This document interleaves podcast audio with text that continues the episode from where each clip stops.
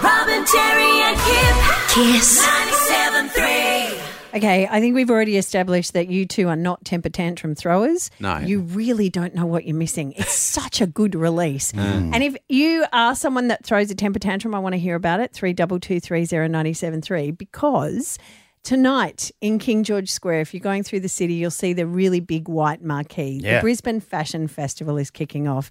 And this is last year we managed to get it away post COVID, but this is a real celebration of our own fashion designers and a chance for them to get their models to walk the runway and for Brisbane to celebrate or everything that is fashion. And uh, there was a launch last night at King George Square uh, with the Lord Mayor and Lady Mayoress.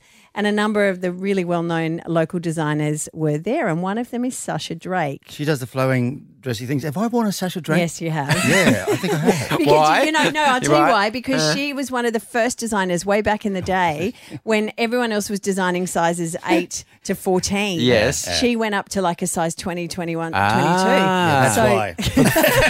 One for the full figure gals, Terry. Thank you so much. It might have been that, or you were cross dressing, one or the other. Yeah. I can't remember. I, Yep. Uh, it was a Wednesday. Who knows? anyway, leading into this uh, fashion festival, it puts a massive amount of pressure on these designers. And Sasha was telling me this great story on Eka Wednesday, which was show day. Yeah. She was trying to get two separate um, design collections out. And in that moment, she threw a massive temper tantrum. We coincidentally, at the same time as having to launch this fashion collection at the moment, are finishing another collection. So we were just in the throes of trying to do both at the same time, and everything was going wrong. We had staff with COVID, we had mistakes happening with sewers, and all sorts of things going on. And I was about to lose it. So you were at a fitting, were you? Were you looking at the clothes on models?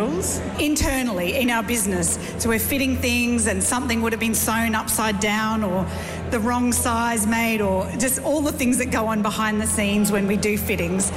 And I just wanted to scream. Because And the buck stops with you, right? It's your name. it- it is, and we have a deadline in fashion. We have the deadlines, they're unmovable deadlines. And so the closer to the deadline, the less tolerant I get. so I just ran over to the marketing area to get something off the photocopier to just Take a take break. away. And my marketing manager s- looked at me and she said, Oh, how's it going in there? How's the collection coming along? I'm really excited about doing the photo shoot.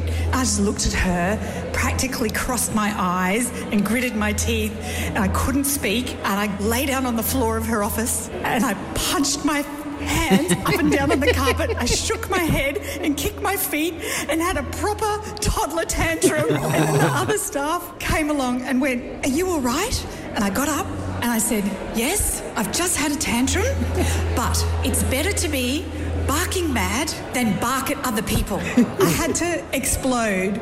But in the best way. We're just so excited to see the collection and it'll all be okay. And are you because proud of it? I'm very proud of it. So, yeah, she did it the right way. Yeah, yeah, yeah. So, okay, so as opposed to my screaming at my whippersnapper and its 14 step starting thing, the, the tantrum you're talking about just goes out into the air. It just goes have to- flying Mm. you out. actually have to release. Like Yes. I think what happens because and there's there's two times that I've done it publicly, and the second time was in Coles at Canmore.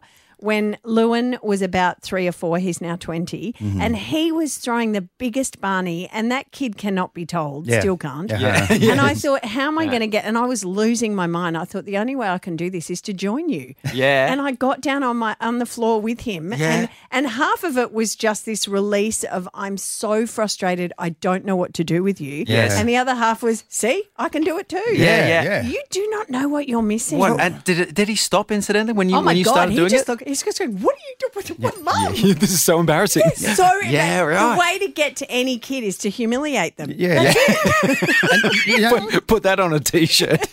and you know the announcement being up on aisle four? The announcement came out avoid aisle four. do not go in aisle four. guys need to try it Uh. seriously. I know you wouldn't because I think there's something Oh. about being contained as I don't know what you are, but Yeah. you'll throw something, but you won't throw Yes. your v- you know like more let likely it to throw out, something. Man. Yeah. Like, beat your chest and scream. Yeah. it's so good. And it's important for Rafi for you to do it in front of him because that's how little boys learn swear words. Yeah. Robin, Terry, and Kip. Kiss.